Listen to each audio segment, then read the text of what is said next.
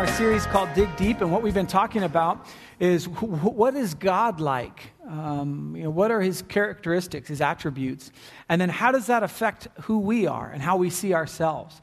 Oftentimes, how we see ourselves um, uh, has an impact on how we view God, and vice versa. How we view God has an impact on how we view ourselves. And what we've been trying to do is get rid of the false narratives, the things that kind of get caught up with maybe the way we were raised or whatever, these stories that we tell ourselves, things that we tell ourselves. And we, we, we want to remove those false narratives and replace them with true narratives and replace them uh, with uh, true ideas about who God uh, really is. We're going to be talking this morning about uh, God's love. We've talked about his goodness. We've talked about the fact that he's self sacrificing. We've talked about um, the fact that he's trustworthy. And this morning we're going to talk about the fact that he is a loving God. So let me just start off by asking a question. Um, God is here, okay? We believe that he is here in, in this here. Like here, he's here. Uh, he's everywhere, but he's here. And he is thinking something about you right now.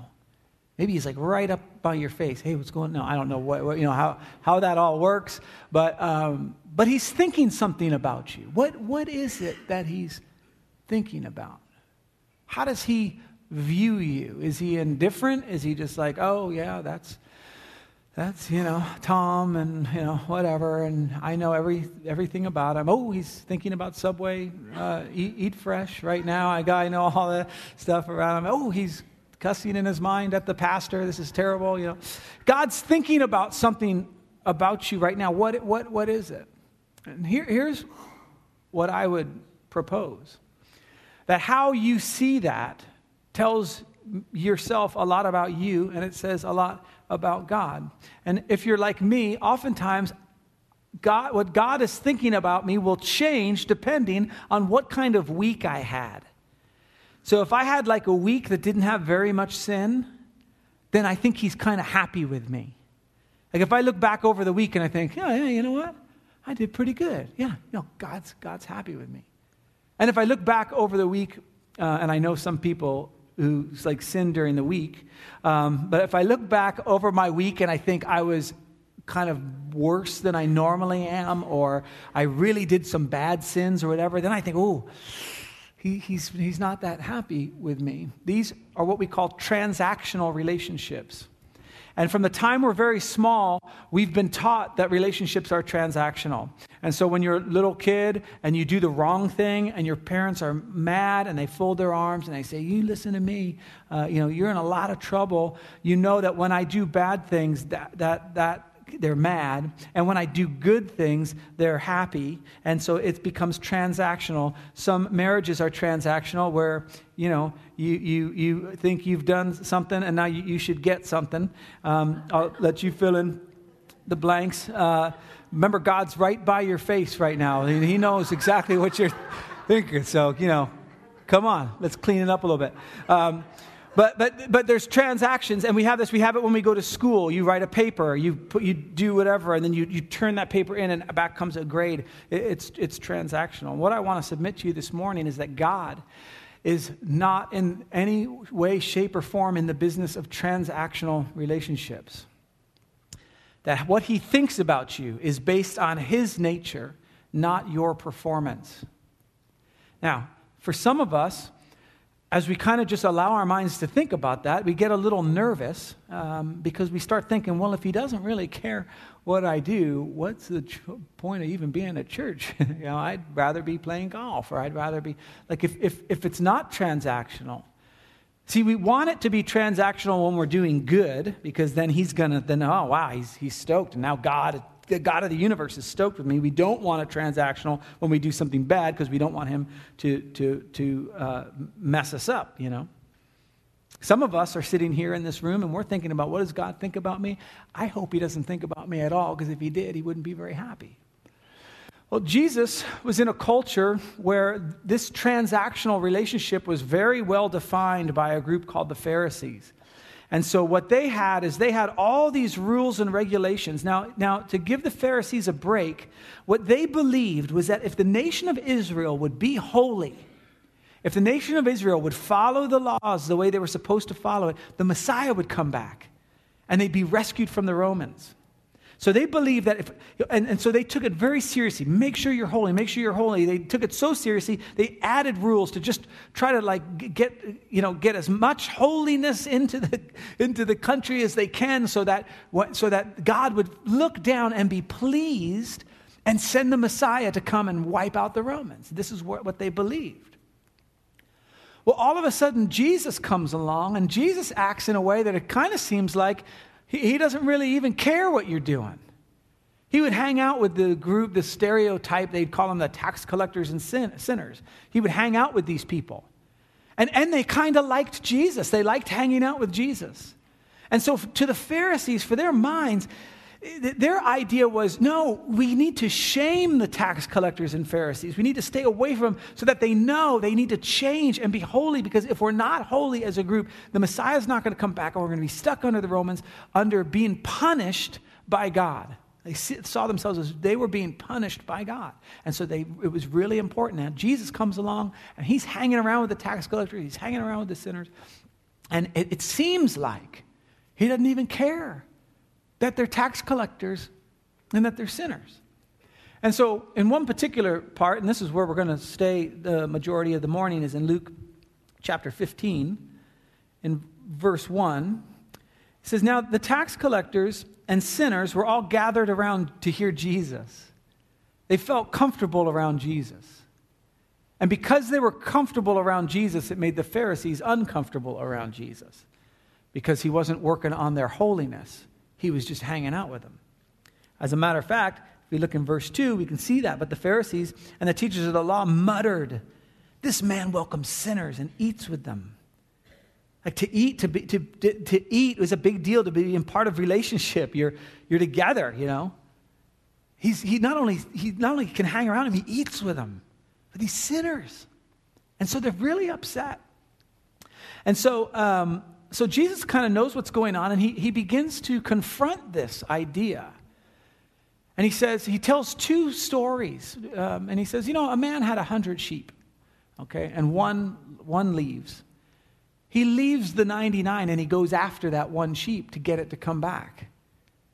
And everyone's like, oh, yeah, hey, they do do that. That's right. Yeah, shepherd will leave the 99 sheep. That makes a lot of sense. Then he, then he told this story about a, some coins. Uh, a person had some coins, and they lost one of the coins. And so they know where the other coins are. They set those aside to go after this other coin, to find this coin. And when, when they fi- find the sheep and when they find the coin, there's great rejoicing because that, those things, those, those, those things that were uh, of value, were, were lost, and now they're found again.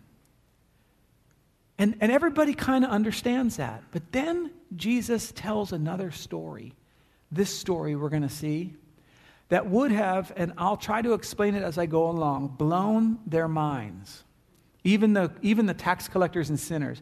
It was so hard for them in their culture to wrap their head around this next story.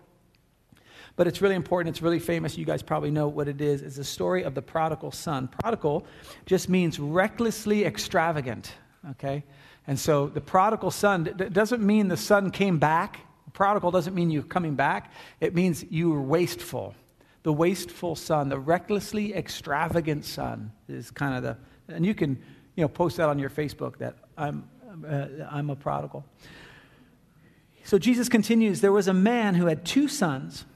The younger one said to his father, Father, give me my share of the estate. Now, this is incredibly incredibly rude in this culture. This culture is an honor shame society. You honored your, your mom and your dad. You stayed home. You, the, what you, how you acted was a reflection on the family, and you did not want to shame the family. Okay, you did everything to support the family. And not only was it just the family, community, the town, you could shame your own town. But if you act like a fool, then they, everyone's upset. And, uh, uh, and, and, if you, and so if you support the community and you're an honor to the community, this, this is a great thing. And so this is where they are. This guy basically goes to his dad and he says, I wish you were dead. I, I see, when I look at you, all I see are dollar signs. I'm not getting any younger, and I want that money because I got plans, and you're not dying. And so here's what I'm going to do I'm just going to come up and say, show me the money. Come on, let's go. Now, think about this. In this, it wasn't just like the guy had a 401k that he could just pull money out of, okay? He had land and sheep and cattle, and this was a big deal. Essentially, it would be like you go to your parents and you go, hey, you guys have probably only got 20 more years left if I, if I do my numbers right. Why don't you sell your house and um, move somewhere else and give me some of that money now? So I can, okay, so we're starting to get an idea of just how shameful this would be, but we can't even begin to understand it the way these hearers were understanding this, okay? So he goes, Give me my share of the estate. You can see the privilege and the entitlement there in that. So here's what happens He did it. He divided his property between them. Now, some scholars, uh, uh, in that time, you, the oldest son would get two thirds and the, and the younger son would get a third. The older son would get more. Some scholars think that he actually divided it in half, which would, uh, again, would have been, uh, he, he'd gotten more than he was supposed to get. But the father went through all the stuff you'd have to go through to take property and sheep and cattle and, and crops. He went through all the stuff to give the son his portion of the inheritance. Now, now the people listening to this for the first time would have been like, I think the father's got dementia. Like, why would he do that? Because what was supposed to happen was you were supposed to be in in this property forever. Your family owned that. And so you would take care of the land and, and then it would be passed on to you and you would pass it on to your kids. And, and so by, by, by taking that and selling part of it, you're losing that for the next generation and the next generation. Your estate just got smaller. Incredibly offensive. But the father does it anyway. Not long after that, the younger son got together all he had and set off for a distant country. He leaves the Holy Land to be with Gentiles. Again, jaw drops uh, uh, as the people are listening to him. Uh, he set off for a distant country, uh, country and there squandered his wealth in wild living. Again, uh, unholy. For the Pharisees, it's just like he spent, he, okay, he went to his dad and said, I wish you were dead. Then he made his dad sell a whole bunch of stuff. Then he took it and he squandered it away, not even on investments. Like it wasn't like he started a business and it failed. It was wild living. And back then, wild living means exactly what it means now wild living. You, know, you just f- fill in all your blanks in your head. Remember, God's watching, so be careful. And then uh, and that, that's, that's where it is, okay? So this is what happens. Now, goes on. This is where the story starts getting really good. After he'd spent everything, okay, it's gone no more money. His dad went through all that stuff. He disowned his family, went to a Gentile country, and it's gone. They can't get it back. There was a severe famine in that whole country, and he began to be in need, something he'd never experienced before in his life. His dad took care of everything. You get the idea from the story that the estate's pretty good size because they've got servants and all this kind of stuff. This guy's never known what it's like to be in need, and now he's in need. So he went and hired himself out to a citizen of that country, a Jew serving a Gentile. Again, very offensive. Who sent him to the fields to feed pigs, unclean animals, to a Jew.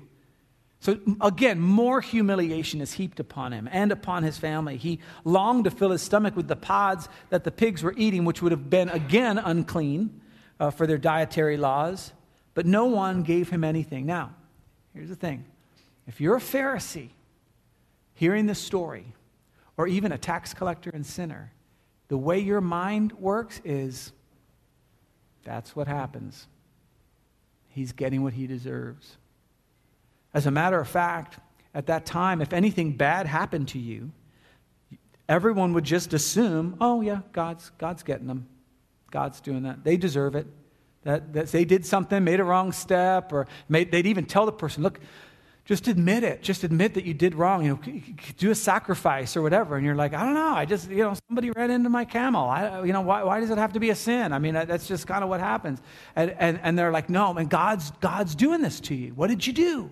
You read about this in Job, right? Job gets all these boils and family members die and stuff. And his friends are like, give glory to God and just admit it, what you did. Ask for forgiveness. And he's like, I didn't do anything.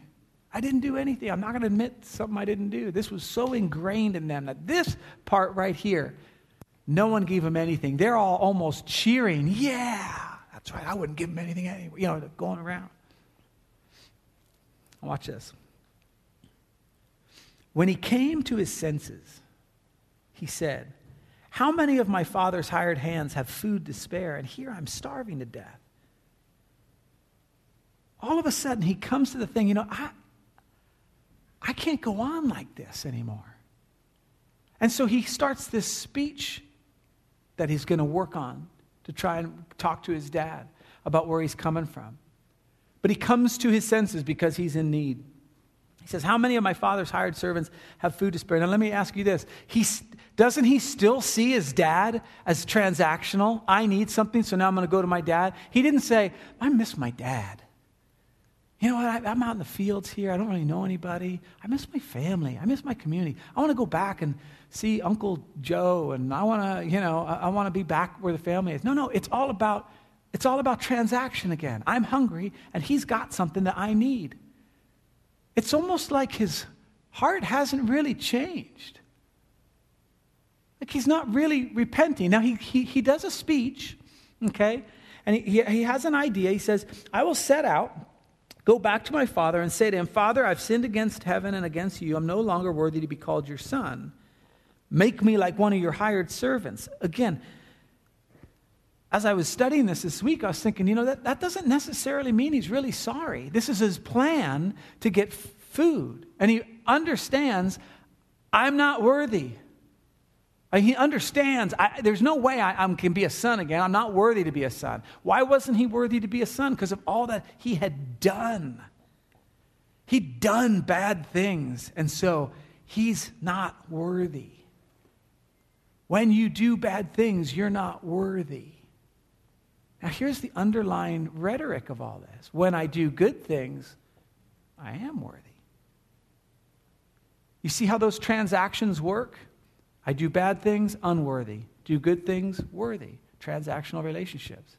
Our Heavenly Father is not in the business of transactional relationships, as we'll see in just a little bit. So he says, I'm no longer worthy to be called your son.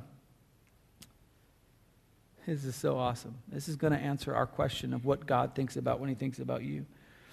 So he got up and went to his father.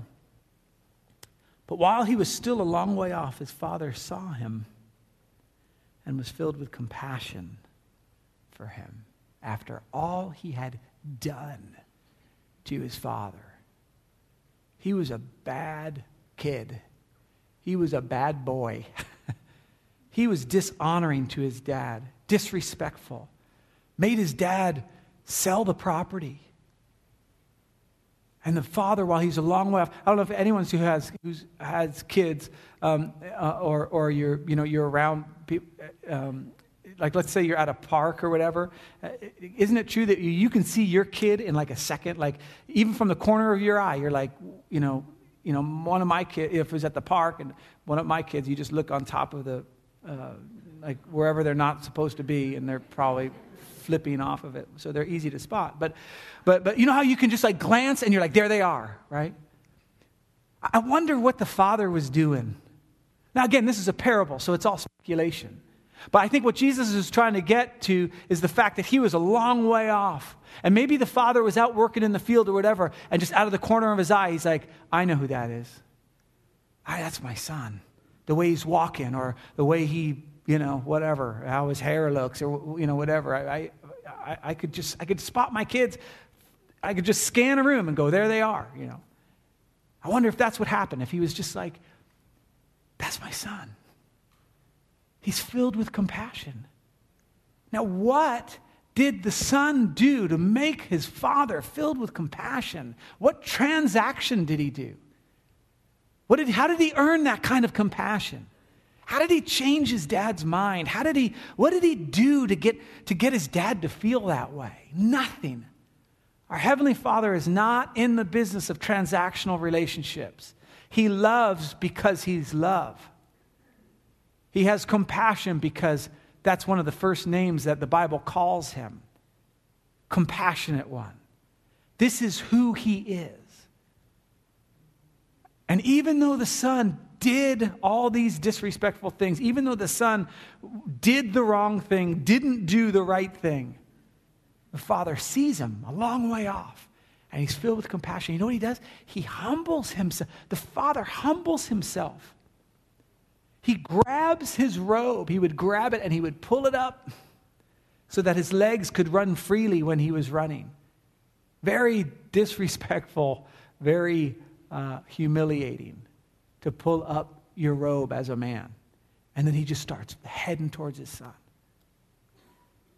I don't know if you've ever done a speech kind of like, like, like the son, where you're thinking about what you're going to say to somebody that you're going to go talk to. Maybe it's your boss, right or a teacher and you like you got you, you want to you know you want to say this thing and maybe it's you're going to ask for a raise or maybe you're going to you know tell them you didn't do the report or you know you, you, and so you have your whole speech and you got it all worked out like like he did. Yeah, i'm not I, i've sinned against you in heaven. I'm not worthy to be your student you know whatever. I'm not worthy to be your employee you know whatever the speech is. And then and then you you get to work and you go to like give the speech and the boss maybe she's like like had a super bad day and she's like what? What is it? And you're like oh just you look your hair looks fantastic. I just i just i don't know. I just can't i just think it's beautiful. I mean I, you know i'm married. I mean you know i just i just wanted to say have a nice day you know and then off you go right?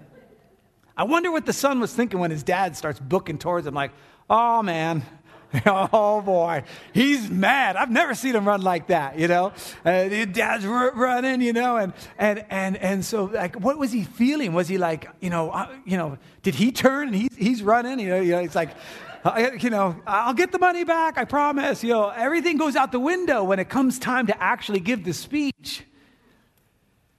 The father is filled with compassion and he, he, he lifts up his robe and he runs towards his son. And who knows, the son was just like, oh, you know, frozen or what have you. But the, son, the father gets to the son. He, he doesn't let the son fail in this last few steps. He sees him and he's like, we're going to make this happen now. So he runs. He's filled with compassion. He ran to his son. He threw his arms around him and he kissed him. He's got him. Now, I don't know, you know, I, I kiss my son, it makes him feel uncomfortable, and, and that's my job, okay? Quite frankly, as a dad, my job is to make my son feel uncomfortable. That's what I do, okay? Um, but man, you can kind of get the sense of this dad here where you're like, like, I don't care what, I don't care if he's uncomfortable or nothing. I, I got him. He threw his arms around him and he kissed him. And the son feels exactly like we would feel like, better start with the speech, right? You know? I got it all, all worked out. And the son said to him, Father, I've sinned against heaven, against you. I'm no longer worthy to be called your son. But the father doesn't let him finish that last part. Just make me one of your servants. He's already, he's already moved towards restoration. Like he's already, he's already talking. Like, like, I, like I don't even, I don't even care what your speech is. Now listen, listen to me. The son the dad doesn't even know the story. The dad, all the dad knows is that his son's back. And that's what he's operating out of. The son didn't earn anything. The son didn't even really get, I mean, he kind of said he was sorry, but, but he, he doesn't even get to finish. Like, who knows if it's even a real apology or not? The father doesn't care. The father's not into transactional relationships. The father loves because he loves. The father loves because it's his son. The Father loves because He's loving. And so the, he says, I'm not worthy to be called your son. And it's almost like as Jesus is telling the story, he doesn't even let the son finish. Like, what, uh, stop talking. Stop talking. The father says to his servants, Quick, bring in the best robe and put it on him. Man, don't you want to hear what I, I, I, I don't you want to hear that I'm really sorry? I, I, I'll make it up to you. Don't you want to? He says, he puts the best robe on him and put a ring on his finger. That would be a sign that he's, he's, he's, he's part of the family again. And sandals on his feet, and bring the fatted calf and kill it. This would be an animal that they were waiting for a great celebration, a wedding, or something like that. And he, he, he you know, he, you know, he pulls out the fine china or whatever. Let's have a feast and celebrate. For this son of mine was dead and is alive again. He was lost and is found. So they began to celebrate. And the son hasn't even been able to tell his story yet. He hasn't been able to start even making up for what he's done. He, he didn't get a chance to even go like, listen, no, dad, wait, before you, you do all this, all of a sudden he's like in a robe, he's got a ring, and there's a disco ball going out of like a, above his head, you know? And this is where he's at. And he must have felt really uncomfortable. Because think about it. In an honor shame society, you know what everyone's thinking. And he's standing there going, Look, I know I don't deserve to be here, and I don't deserve to be in this robe, and I don't deserve to. I get it. I don't know why my dad's doing this.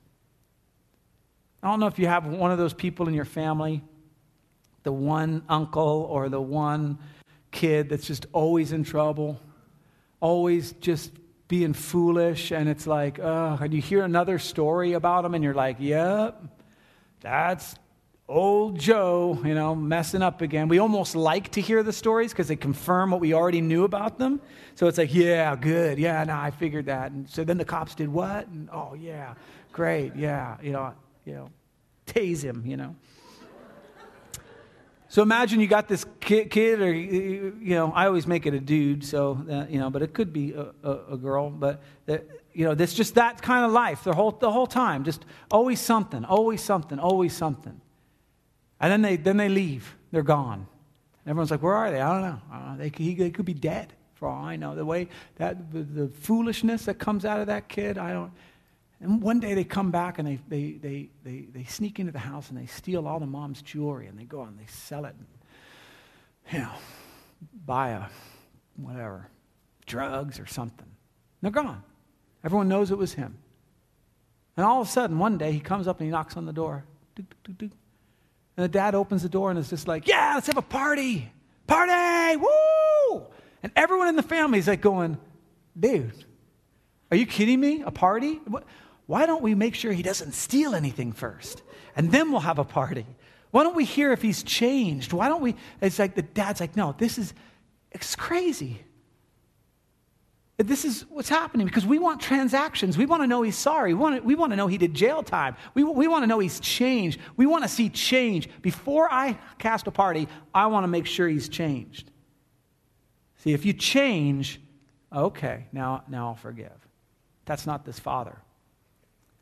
He says, Let's have a feast and celebrate, for this son of mine was dead and is alive again. He was lost and is found. So they began to celebrate. Meanwhile, back at the ranch, the older son was in the field. When he came near the house, he heard music and dancing. So he called one of the servants and asked, What's going on? He said, Your crazy brother is out of jail and he's home now.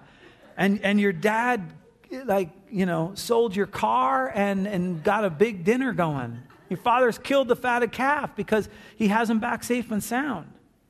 And the brother's response is exactly like you or I would be. Are you kidding me? Wait a minute. Hold on. Back up. Okay, are you sure it's my brother?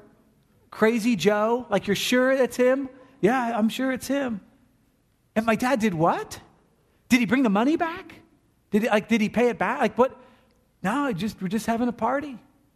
Like the fatted calf, the one that, you know, we were waiting to have that, you know, we are going to make up some ribs and, you know, got Super Bowl fatted calf. Like, come on.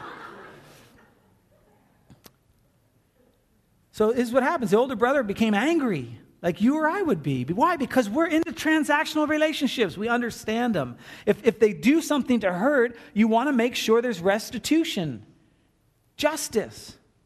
A transaction has to take place. So the older brother became angry and refused to go in. So his father went out again. Look at the father is not going to let his sons fail this. The father went out to the son, just like he went out and he ran to the other son. he goes out to this son. But he answered his father, Look, all these years I've been slaving for you and never disobeyed your orders, which is highly unlikely, but okay. Yet you never gave me even a young goat so I could celebrate with my friends. Hmm. Okay, that was my best. Wow, SpongeBob, I guess. Anyway, um, so here he is. What, what is he talking about? Transactions. I've been slaving, I've been doing, and you're not doing. I, have been good, and, and you, you're supposed to be good to me. And he's been bad, and you're not supposed to be good to him. These, these transactions are all bent out of shape. But here's the thing God is not in the business of transactional relationships because we can never do enough transactions to make up for that kind of relationship. And so he says, uh, I never disobeyed. And then he goes on, he says, uh, But when this son of yours, who has squandered your property with prostitutes. Now, where did prostitutes come from? Like, what, what did, where, when was that in the story? So we have a couple of things going on. Either somebody saw the son and like went back and told the other son, like, "Oh, I found your brother, you know, he was with prostitutes," or the son, which I think more likely, just is like, "Yeah, that would that's exactly what he'd do. I know him, crazy Joe. It's with prostitutes. That's how, how he wasted it all." Who knows? Right? And so he, he, he puts this value upon, like, like he says, what he's been doing is really, really bad. Like that's what he's trying to get across. He's, he's a bad, bad man. his wastes uh, property with prostitutes. He comes home, you kill the fatted calf for him.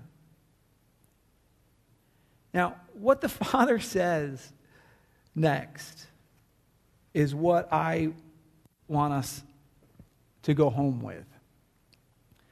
The father begins to uh, address the son, and again, he's not, he's not attacking the young son, he's not attacking the old son. He's sharing his heart of what's going on.